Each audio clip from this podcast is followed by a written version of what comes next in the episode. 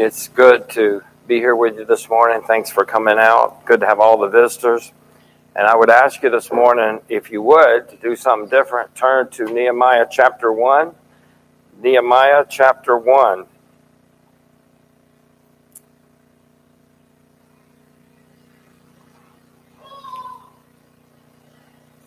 And we'll be going through the text, other uh, texts that are not found in uh, the context of Nehemiah 1 will be um, put up on the screen for you. Of course, you are welcome to turn there as well. Once you find your place, we will go to the Lord in prayer.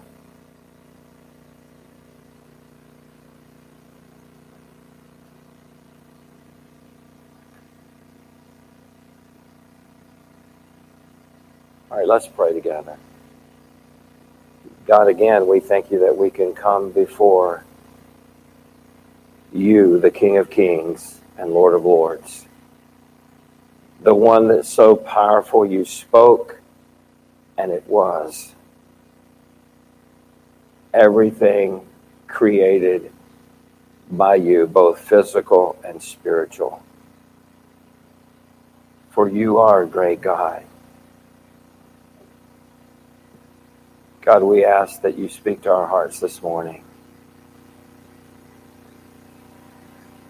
Not just so that we can leave here with more knowledge, but that we may know you better. That you would work in our hearts.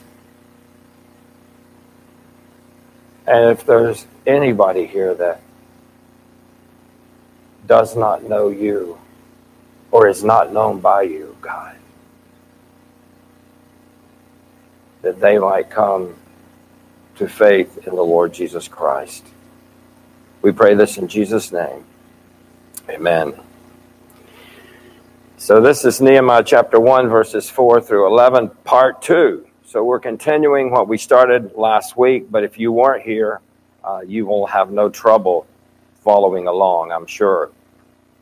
Last week, we were reminded that Nehemiah, when he heard that Jerusalem lay unprotected, no walls, no city gates. He grieved. And we saw that in verse 4. Look at Nehemiah chapter 1, verse 4.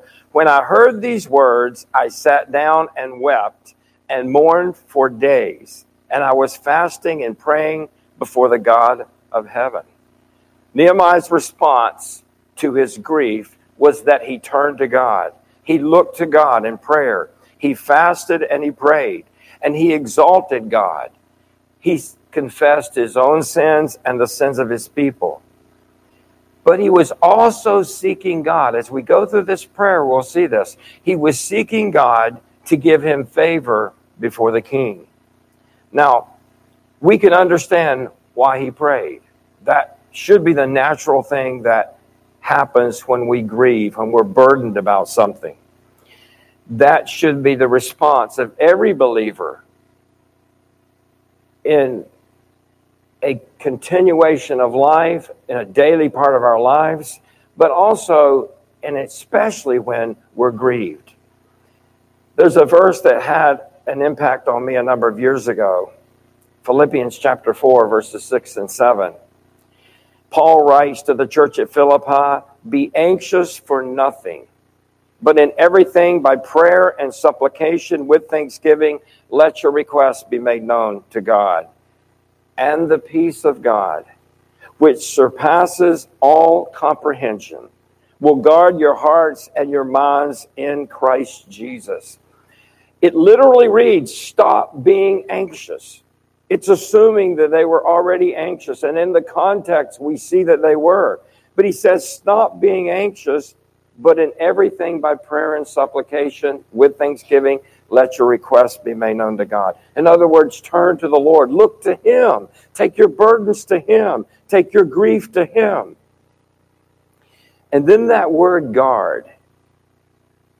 And the peace of God, which surpasses all comprehension, will guard your hearts and minds in Christ Jesus.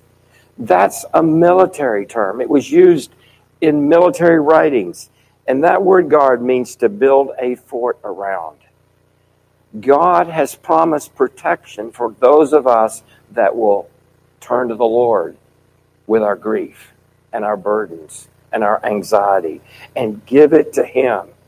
I remember this is almost a funny story because it's so much like it's certainly so much like me. But when I was in university at Liberty, I had one semester in which I was working 40 hours a week. I was taking 21 credit hours. I had a wife and a five year old daughter named Jessica. I was doing a rest home ministry and going to church. I know it was foolish. I took on way too much, but I was trying to get finished. I wanted to get, I was tired of school. I had been in school for five and a half years as a married man, and most of that time with, a, actually almost all of it with a daughter. And I was burned out. And I went to the rest home one day, and I was speaking on this verse in Philippians, these two verses in Philippians. And I remember walking out and getting in our car we put Jessica in the back seat, and I looked over at Vanessa, and I said, You know what? I just told those people to stop being anxious and turn it over to the Lord. And I'm just about as anxious as anybody could ever get. And that was the truth. And I went home and I went to my study and I shut my door and I turned it over to God. And I walked out of that study that day feeling like I was walking on air because I gave it to him. And that's what we see Nehemiah doing here. He doesn't just wallow in his grief, he turns it over to God. He cries out to the Lord. We're not created to handle everything on our own. We are created as dependent creatures. We're to be dependent upon Him. And that's exactly what Nehemiah does. And that's what we need to do. It's the very same principle we find in Philippians chapter 4. Now, we can understand Nehemiah praying. That's what should naturally happen to those of us as believers. But he also fasted. Why did he fast? Well, in the scriptures, as you go through the Word of God, Fasting is associated with prayer. Fasting and prayer basically went hand in hand in many respects, especially when prayer was initiated due to grieving, like we see here in Nehemiah chapter 1, temptation, Luke chapter 4, when Jesus was tempted, seeking God's protection, Ezra chapter 8. When we come to repentance, God brings us to repentance. Jonah chapter 3, Joel chapter 2. In preparation to go before a king, Esther chapter 4, Nehemiah chapter 1 again.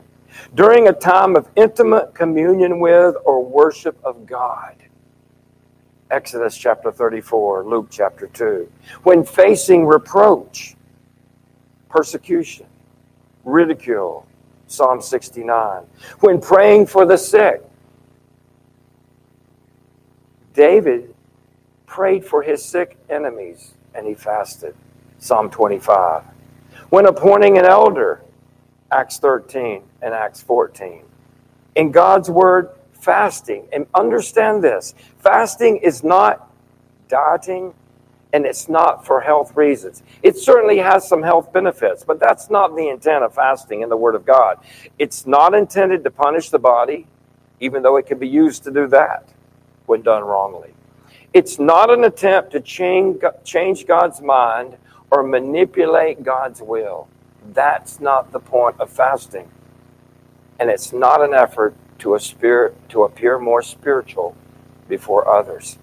That's not fasting. The purpose of fasting is to take our focus off this physical reality and to focus on the spiritual. More precisely, to turn our attention from the things of the world to an intimate time of communion, communion with Christ Himself. Fasting demonstrates a dependence upon God. Fasting also comes naturally. You know, when you're grieving and you're really burdened, it's hard to eat, isn't it? It's almost a natural thing in many respects because we're so burdened, we can't think about food. We lose our appetites when we're grieved. Now, as we continue in Nehemiah chapter 1, notice Nehemiah knew God and he believed his word. We touched on this last week. His life and his thinking and his writing, his prayer here, is based upon the word of God and God's faithfulness to keep his word. Look at verse 5. Nehemiah writes, I said, I beseech you, O Lord God of heaven, the great and awesome God who preserves the covenant and loving kindness for those who love him and keep his commandments. Notice how Nehemiah begins his prayer. I beseech you, O Lord God of heaven, the great and awesome God. He begins his prayer with exalting God, praising him, and declaring his greatness. Nehemiah knew God. He knew who God is. And he turns to God in prayer, exalting God in all his greatness. And then he turns to God's faithfulness in his prayer. He refers to God as one who preserves or keeps the covenant and loving kindness for those who love God and keep his commandments. Nehemiah knew that God is faithful, that God always keeps his promises. Always. No matter how bad the circumstances may appear that we face in life, God will ultimately and perfectly keep his word. He always does. It doesn't look like, it doesn't matter how impossible it may seem, God will keep his word. Folks, and we're living in the new covenant.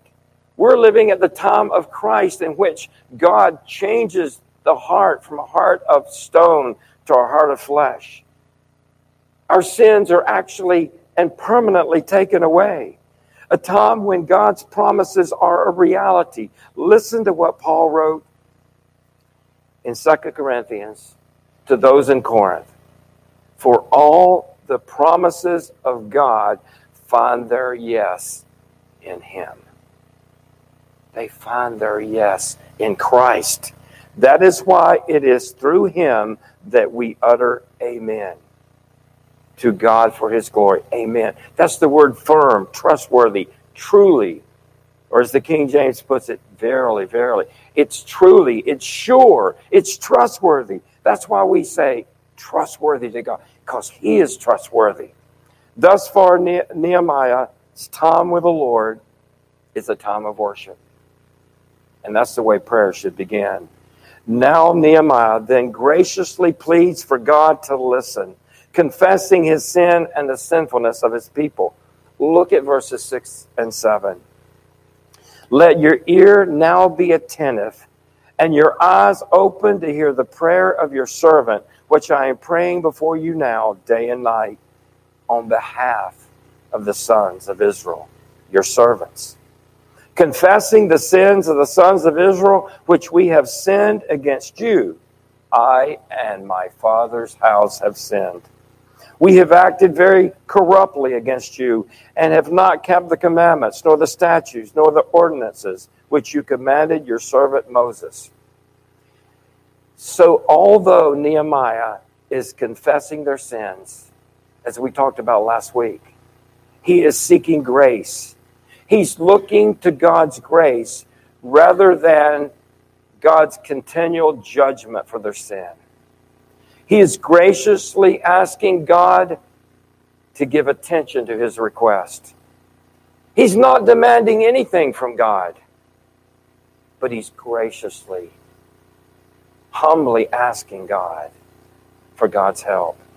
He believes God is sovereign and he does not attempt to usurp his authority over God's.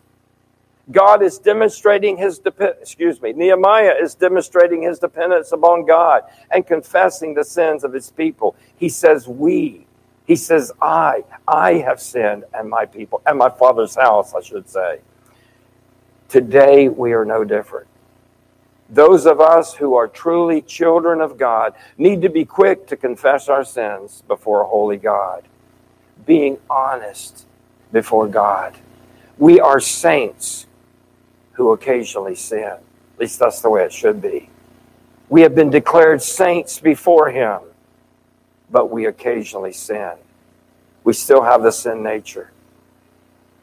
John said this in 1 John chapter 1 if we say that we have no sin, we are deceiving ourselves, and the truth is not in us. The next verse if we confess our sins, he's faithful and righteous to forgive us our sins and to cleanse us from all unrighteousness.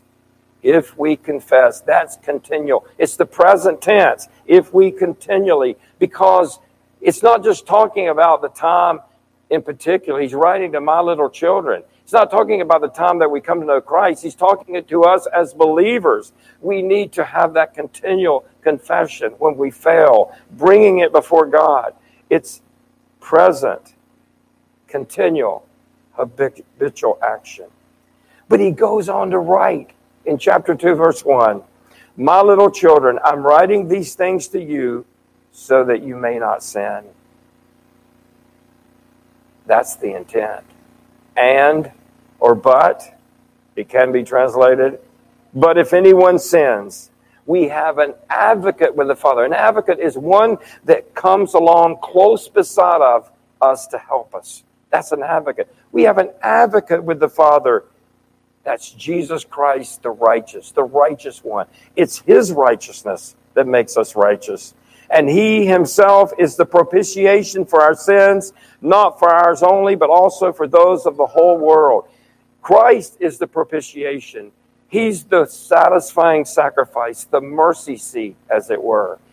He satisfied God's demand for sin. He took our place. He bore our sins. And it's not just for the sins of the Jewish people, as being written about here, it's for the sins of the whole world every people. God has promised that people from every tribe, tongue, people, and nation will be born again.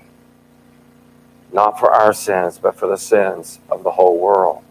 You see, do you get the point of this? We as believers have no reason to feel self righteous whatsoever for we have no righteousness of our own. Our righteousness is nothing but filthy rags before God. We're no better than any unconverted sinner. Not at all. Our righteousness, my righteousness, is an alien righteousness. It comes from an outside source it comes from the righteousness of Jesus Christ. Not only did he bear my sin on the cross of Calvary, he lived a perfect, sinless life. He fully met the requirements of God's law. And now in Christ, his righteousness is placed upon me and upon you. So that when God looks at me, he sees me as righteous, not because of me, but because of Christ. Because he is our propitiation. He took our sins and he gives us his righteousness. We call it the great exchange.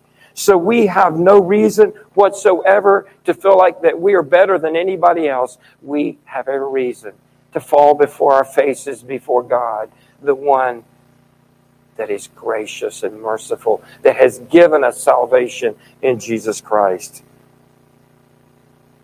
Next, notice that Nehemiah looks to God's faithful promise to return them from exile. See, he still, we see it all through the prayer. He believes God keeps his word. Nehemiah chapter 1, verse 8 and 9. Remember the word which I commanded your servant Moses, saying, If you are unfaithful, I will scatter you among the peoples. But if you return to me and keep my commandments and do them, though those of you who have been scattered were in the most remote part of the heavens. I will gather them from there and bring them to the place where I have chosen to cause my name to dwell. Back to Jerusalem, back to the promised land.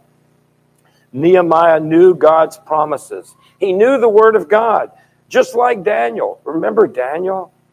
You know, Daniel was taken in 606 from Judah from Jerusalem into captivity and lived basically his whole life in Babylon. He was a, he was a teenager when he was taken.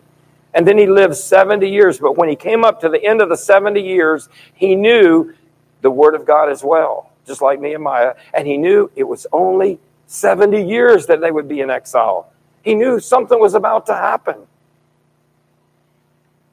Listen to the words of Daniel, Daniel chapter 9, verse 2. In the year, in the first year of his reign, speaking of King Darius, I, Daniel, observed in the books of the number of years which was revealed as the word of the Lord to Jeremiah the prophet for the completion of the desolations of Jerusalem, namely 70 years. He knew because he knew the word of God and he believed the word of God. He knew that God's word never returns void. He knew that God never breaks his promises. Daniel was taken into captivity in 606, and 70 years later, that's when God brought back the primary part of those exiles back to Jerusalem. Now look at verse 10. Nehemiah 1:10 speaking of these descendants of Israel, in particular Judah and Benjamin. They are your servants and your people, whom you redeemed by your great power and your strong hand. These people, people were the chosen servants of the Most High God. They had a history with God's hand upon them, and Nehemiah knew all about it. God had redeemed them from the bondage of the Egyptians through those plagues and then parting the Red Sea. God had redeemed them. That was their history, or a part of their history. The hand of God working through a sinful people. Because God's faithful even when we're not.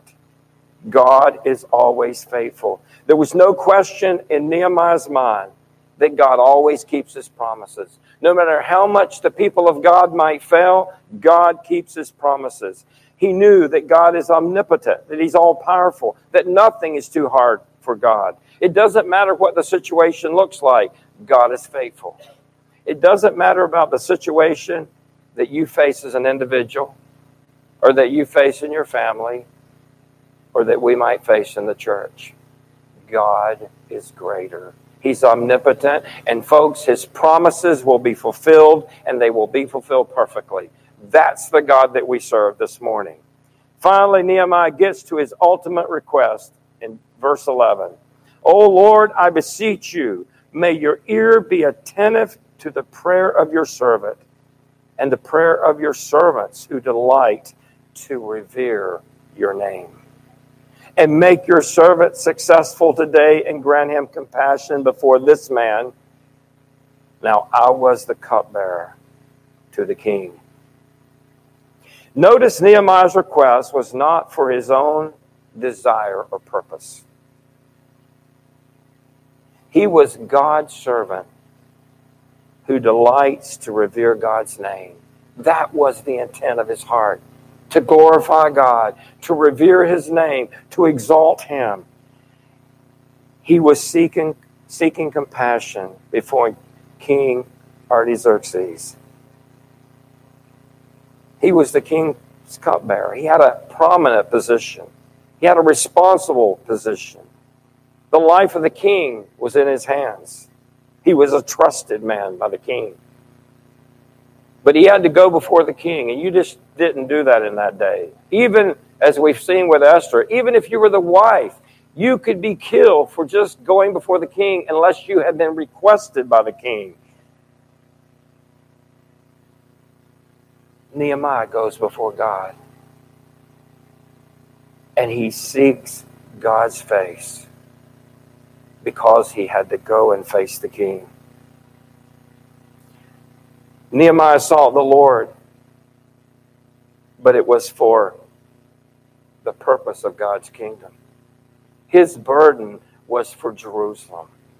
His burden was to see the people protected in the city there with walls, structure, gates, because they were facing persecution, those that had returned a number of years prior. So he wasn't seeking his own personal benefit or any position. He was seeking to make his request to the king. Sadly, today, there's many, in particular in the charismatic movement, at least some elements that have redefined prayer. It's become about getting what you want. They give four steps to successful prayer know what you want, believe, and you will receive it, visualize its arrival, and speak it into existence. Does that sound like biblical prayer to you? I don't think so. Because, in essence, you take the place of God in deciding what's best rather than trusting God. You're demanding something from God. It's called the law of attraction. You speak faith words that brings your desires into existence. Their leaders have made statements like this When you pray in this manner, you shift the universe. I believe God shifts the universe. They've said this God can't do anything until you push this button. Folks, my God does what he chooses to do, and his choices are right. Prayer is not a means to get our wills accomplished. We are to pray for God's will. These false teachers are not encouraging prayer as a means to seek holiness, righteousness, purity, humility, or brokenness. Rather, they encourage their followers to seek material things like health, wealth, success, prosperity, or privilege. Even pagans believe that they're at the mercy of their deities. What kind of religion is this? Listen to the words of James. James writes, You ask and do not receive, because you ask with wrong motives, so that you may spend it on your own pleasures. You adulteresses. Do you not know that friendship with the world is hostility toward God? therefore, excuse me, whoever wishes to be a friend of the world makes himself an enemy of God. This prayer tells us three things. Selfish prayer results in our prayers not being answered. Why would God answer selfish prayers when we're usurping our authority over God by demanding what we think is best or what we want? Those who attempt to misuse prayer are adulteresses. That's what it is. And those who attempt to misuse prayer make themselves enemies of God. I don't know about you, but I believe that God is the one that's omniscient. He's the one that's all knowing. He knows what's best, and He wants what's best in the life of every believer or the lives of every believer. The Lord Jesus gave us a model for prayer. Pray then in this way Our Father, which art in heaven, hallowed, holy be thy name. Thy kingdom come, thy will be done. Thy will be done on earth as it is in heaven. So holy is your name. Your kingdom come. Your will be done. Not my will. My will is fallible, selfish, and can be wicked. But God is God. And He's so trustworthy. You can trust Him. Many years ago, I started thinking about prayer the prayer list in churches that we had attended. And I noticed that they were exclusively, almost always, made up of requests for the sick and bereaved. Now, understand, it's totally biblical to pray for sick and bereaved. But something was missing. I noticed that there were rarely any requests for spiritual things, things that really should take precedence in our hearts as believers.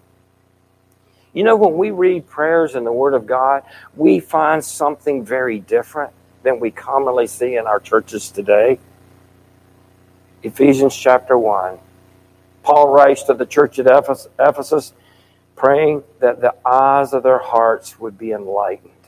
That God would shine light, not on their minds, but on their hearts, so that they would know. There's a purpose for this, so that they would know what is the hope of his calling what is the riches of his inheritance? And what is his greatness towards us who believe? The greatness of his power towards us who believe. That's how we need to pray. In Romans chapter 15, Paul prayed for the Roman believers May God give you a spirit of unity among yourselves as you follow Christ Jesus, so that with one heart and mouth you may glorify the God and Father of our Lord Jesus Christ. That should be our heart's desires. That's how we should be praying as believers today. That is biblical. And don't misunderstand, we need to pray for the sick and the bereaved and for all sorts of physical needs. But it must be balanced with praying for the things that are the most important the spiritual. In light of Nehemiah's prayer to the Lord, what are the implications for you and I? You know, sometimes I think that we often talk about application, but in one sense, I believe it's the Spirit that does the application, but we should do implication. But implication is also sometimes called application. So here's some questions for us this morning.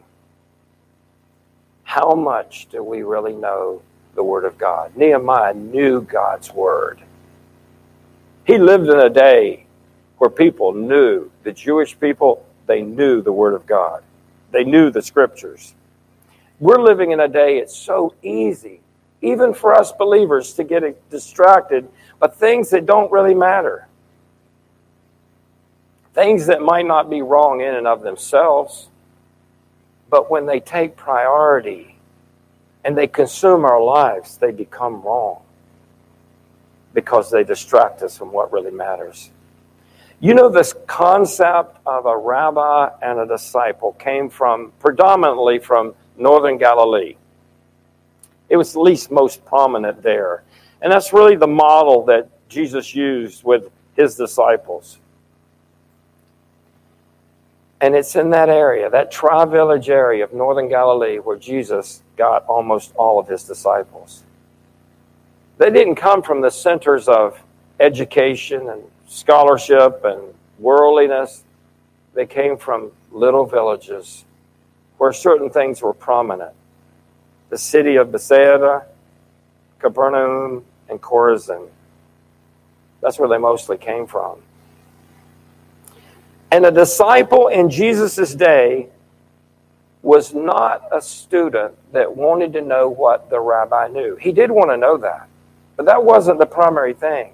A disciple was one that wanted to be just like his rabbi. Ultimately, the young man would go to a rabbi. He would find a rabbi that he had been watching for years, and he would ask, Can I follow you? And most of the time, they were rejected because the rabbi was looking for someone that was totally committed to being a disciple with no distractions. It's interesting the disciples did not come to Christ and say, Can I follow you? He went to them and said, Come, follow me. That's where the model came from, even though it was an alteration of that model. So these disciples wanted to be just like the rabbi. So we're living in small villages in northern Galilee, these people, and they went to the synagogue for their teaching. But young boys and girls also went to the synagogue, and the rabbi taught them schooling. From 5 to 12 years old, kids went to learn to read and write and do math, but predominantly they learned the Word of God. Do you know when a kid graduated from from what's called Beth Sefer at age 12? Most of these kids, boys and girls, could quote the entire Torah, the Pentateuch, word for over 130,000 Hebrew words. They could quote it word for word. You could take a section and quote it, and they could tell you where it came from in the canon. That's how much they knew. And then most kids at 12 went back, you know, girls started getting ready to become mothers, and sons started preparing and learning the family business to be a man. To some degree, they were considered a man at 12 years of age. They had tremendous responsibility. But those that desired to really know the Word of God in that culture, and maybe one day become a rabbi, would go on to a secondary school, also at the synagogue, taught by the rabbi, called Beth Midrash.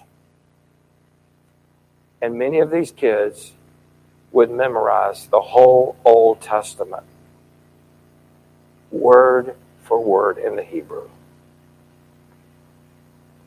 And it wasn't just about getting knowledge. And don't, don't misunderstand, these people didn't automatically become followers of Christ when Christ came on the scene. But it wasn't about getting knowledge. It was like it was about being like their rabbi. And I wonder, we live in a world of distractions today. If people, many of whom did not really have faith in God, were that committed to learning the Word of God, can we not learn some of the Word of God? Not just for the sake of knowing it or quoting it, but that we might live it. That we might know the God of the Word with all our hearts. The psalmist proclaimed in Psalm chapter 1 How blessed is the man that does not walk in the counsel of the wicked, nor stands in the path of sinners, nor sits in the seat of scoffers. But his delight is in the law of the Lord. And in his law he meditates day and night. He shall be like a tree planted by the rivers of water that brings forth its fruit in its season and its leaf, it doesn't wither. Whatever he does, he prospers, he flourishes. We need to delight in the very word of God. I'm not setting up some kind of standard and say you got to memorize. I mean, these were little kids that could memorize. I can't even hardly memorize anymore the way I used to. It gets harder the older that you get, but oh, that we would know the Word of God not for the sake of having knowledge, but to know the God of the Word. That's what we need to do. A second question, and we're winding down here. How much do you trust God to fulfill His promises? Nehemiah believed God, he trusted Him. You heard one promise last week Matthew 16 said to Peter, You are Peter, Petros, pebble. And on this rock, Petra, foundation boulder. You are little pebble, but on this foundation boulder I will build my church, and the gates of Hades shall not prevail or overpower it, prevail against it. So, no matter again how difficult the situation looks, God will build his church. Don't give up on the church of the firstborn, the church of Christ. Don't even give up on your family here at Cornerstone. Let me encourage you. If something's not right, be a part of the fix, the solution. If it's not being done, offer to do it. Do not give up. You know what's great? God uses imperfect people to do his perfect will. That is so awesome. Because it's not about us being perfect or even meeting or having all the credentials every time, not perfectly. It's about God and what He chooses to do through us. Isn't that amazing that God would use imperfect people like you and me? That's humbling to me that God would use me. I know I don't deserve it. I know how I failed God in my life, but I know the God that I serve, and I hope you do today.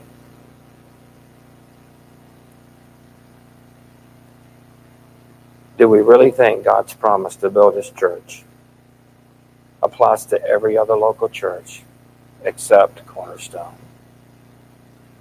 It does not. It applies to us. Jesus also promised to return for his church. It's about believing the promises of God like Nehemiah did. Jesus said, For I will go to prepare a place for you, and if I go and prepare a place for you, I will come again, receive you unto myself, that where I am, there you may be also. Titus wrote, Looking for the blessed hope, the appearing of our Lord, or of our great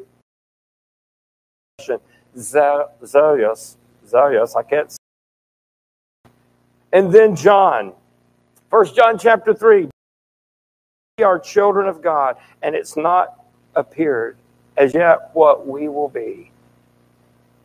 We know that when he appears, we will be like him, glorified, because we will see him just as he is. And everyone who has this hope fixed on him purifies himself just as he is pure. You want to be holy before God and be used of God. Look to Christ. Look to that blessed hope. He's coming again. He will keep his promise. It doesn't matter how the world looks and how the world falls apart before our eyes. God's promises. You know, it's so amazing. Every prophecy that should be fulfilled in history has been fulfilled perfectly. Every single one. And you look back and read these and you don't know the history and how it was fulfilled, and you think, how in the world could that ever happen? I, love, I mean, I wish I had time to show you some of these. They're amazing. It's like, it, it's impossible, but it happened because God keeps His word. So it doesn't matter how difficult things may look. It doesn't matter how the church may appear, the, the church in general today, made up of, you know, the visible church, believers and unbelievers, just like the nation of Israel, Israel, the elect and the unelect, those who believed God and those who did not. Doesn't matter how it looks. God is faithful, and God will keep his word. Number three, are you fasting and praying for the kingdom of God, the church? Nehemiah fasted and prayed for the kingdom of God in Judah. We need to pray for our church at Cornerstone. God wants to use imperfect people like you and me. And we need to pray biblically for one another. Not just for physical needs, pray for spiritual needs of one another. We need it. I need it. And I encourage you to do that. Is your, fourthly, is your heart's supreme desire to glorify God in everything you do, say, and think? That should be our heart's desire. 1 Corinthians 10.31 Whether then you eat or drink or whatever you do, do all to the glory of God. It's all about Him. It's all about revering His name, exalting Him, praising Him, pointing Him out to a lost and dying world as well. And then finally, are you the man or woman, boy or girl, that has a heart's desire to be used of God? Is that your heart? To really be used of Him? I've done a lot of counseling over the years, and something I've noticed. When I do uh, relationship or um, marital counseling, it's often a situation where one spouse wants the other one fixed. But you know what I've noticed? If just one person will become the man or God, a man or woman that God wants them to be, it often affects the other spouse. And let's just pick on us husbands. If we would love our wives as Christ loved the church and gave himself for it, most of the time they're not going to have a problem submitting to their husbands as to the Lord. Do we love our wives as Christ loved the church? Nehemiah was a man of God. God can use anybody. But as believers, we need to be men and women of God, totally committed to Him. Stop worrying about everybody else and become the man or woman, the boy or the girl that God wants you to be.